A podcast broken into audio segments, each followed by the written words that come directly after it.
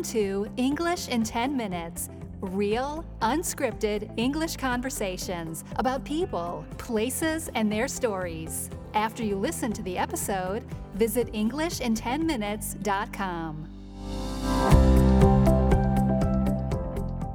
Today I have a very special guest who is my father, Jeff. Dad, welcome. Thank you very much. I'm very honoured to be here. And so, after all of these episodes, it's finally time that we actually talked about our home country, which is Australia. So, you were born and bred there, you've lived there all your life. How would you describe it to somebody who didn't know anything about it? Large, usually sunny, laid back, friendly, and very diverse in its uh, in its landscape and culture now to a degree. I think it's a country that fascinates a lot of people. I remember when I first went overseas in 2001, everybody was very curious. They would say, What's it like? And, and everybody thought it was a very exotic country. That actually kind of annoyed me at the time because I thought we were coming into a, a real modern age in the country and um, we just had hosted the Sydney Olympics. And I thought, you know, this is a first world modern country and the kind of 1980s Crocodile Dundee aspect of Australia, I thought we should leave that behind and kind of move forward. Um, how do you see that? I'm not sure that I would describe it as exotic. Um, we have moved forward, there's no question about that. The uh, Crocodile Dundee, uh, kangaroos hopping down the main street of Sydney image certainly was alive and well for many, many years. And unfortunately, we had a, an episode only a few months ago where there was actually a kangaroo hopping across the Sydney Harbour Bridge. Is that right? That is right. And I'm not sure where it came from, somebody's backyard or, or a zoo. And I think that gained a bit of worldwide coverage and probably set us back about 20 years. Yeah, maybe it did. But obviously, in your lifetime, you must have seen huge changes in Australia from when you were growing up. Absolutely huge. And, and the same for people elsewhere in the world. But in, in my early days as, as a sub teenager, I guess, um, it was a very basic. We had no television until 1956. Um, all activities were just playing, playing outdoors. Um, there was no feeling of any threat from bad people, if you like. Um, and it was time to come indoors when the streetlights came on. And, and mum wasn't out looking for you. She, she knew you, you were safe. And it, it was very, very different then. So we've come through huge, huge changes from television to the, the electronic world and until we're now up there with the rest of them, I think.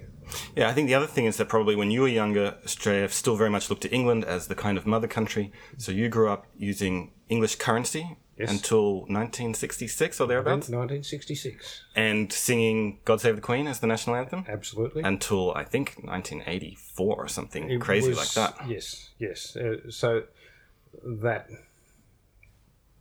not colonialism. I'm not sure whether that's the correct word. Post colonialism. Post colonialism um, carried on for quite a long time, and there are still many people in Australia trying to change that. Uh, the Republican movement is quite strong, and uh, many people feel we should have our own head of state and uh, pay allegiance to ourselves, really, instead of someone else. But there are many, many people who still quite like the the old ties. Yeah, I think between your generation and my generation, that really switched from England being the kind of country to look at, the larger country to look at, larger in stature, not in actual size, uh, to the United States. And I think probably the key event that sparked that was the Vietnam War, but that's another story. Because when I was little, when I was very little, I thought Australia was one half of the world and America was the other half of the world. Um, yeah, America certainly has taken uh, a little bit away from the, the allegiance or the recognition of England as the as our source of culture and all those sort of things. I think television has, has made a big difference there as well. And the, the younger people certainly have embraced the American television culture, the American shows, and that then affects um, their behaviour or their who they follow. They might all of a sudden be following the the, the basketball, whereas they wouldn't have been doing that before.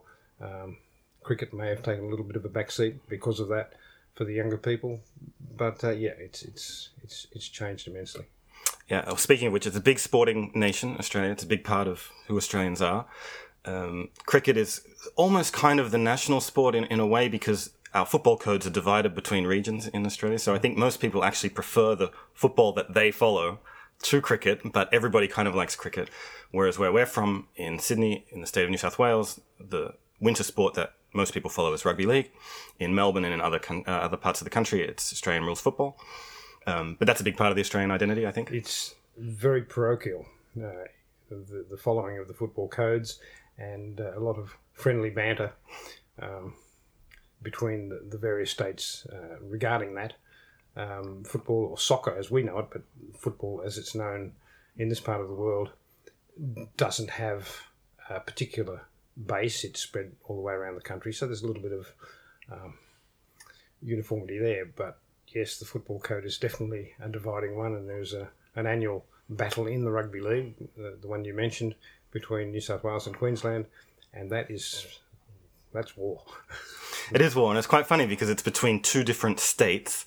Um, but when you're growing up, you you learn to just hate the other state like like crazy, you know, because of that. But then when you get a bit older, you kind of realize that everybody's Australian, and um, it doesn't really matter that much. But no, it's it, it's hugely popular though. Oh, it is hugely popular, and and also the um, the teams are chosen from where the players are born. So what you actually can have very frequently is players who normally play week by week together, and then all of a sudden in this annual three match series, they're playing against each other, and you would think that they didn't like that person at all. It's so intense. Right, and so state of origin is what this is called, and so the tagline for many years, I don't know if they still do it, was state against state, mate against mate. I think they still use that. I'm sure they do. So when I was younger, we didn't travel a huge amount around Australia because we tended to do trips where we could drive and, and go camping and things like that because we were a family of five. But later, once we all grew up, you and mum have been able to travel quite a bit around different parts of Australia. So, which of, of those places really stood out for you? Um, a couple in particular. The far north Queensland area of Cairns, uh, and in particular a little village, I'll call it, north of that called Port Douglas.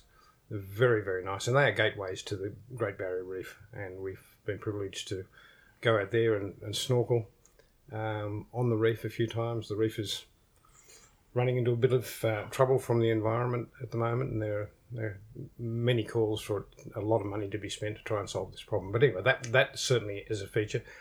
The other one that stands out to me is there's a small island, I think it's about the fourth largest island off Australia called Kangaroo Island, uh, off South Australia, down in the uh, down in the south, and that is so diverse. It has so many different things in a small area. Uh, lots of wildlife, um, seals, bees, pure purebred bees, which have been there for many many years, originally from from Italy, and they've never been contaminated by by other bees. It's just a hugely interesting um, foodie type place. Um, and that, that's the other one that stands out. And the Red Centre, of course, uh, Ayers Rock or Uluru, as we should call it. Uh, it's just it's fascinating, and particularly coming from a coastal area with uh, lots of gum trees and ocean, and then all of a sudden to go out there and just see this rich red soil uh, and deep blue sky and this magnificent rock is, is something special. Yep. So it's pretty much the symbol of Australia, I guess. Quite embarrassingly, I, embarrassingly, I've never seen it um, in person. But as you said, we used to call it Ayers Rock when I was a kid. And certainly when you were a kid. Yes. Uh, Uluru is the Aboriginal name, and it's a huge part of Aboriginal culture and history. And they're doing a lot more now to protect it, right? Because you used to just be able to climb it, and now you can't. It was a almost a a, a right or a, a task, if you like, when you went out there to climb Ayers Rock in days gone by. For the last maybe 20 years, they have discouraged this. Um, and now I believe it's virtually banned. And, that, and that's a good thing.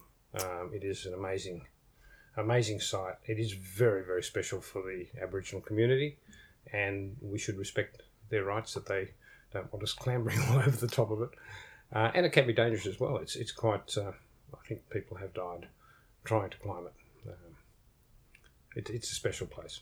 Yeah, couldn't agree more. Well, thank you very much for your insight on Australia. Pleasure.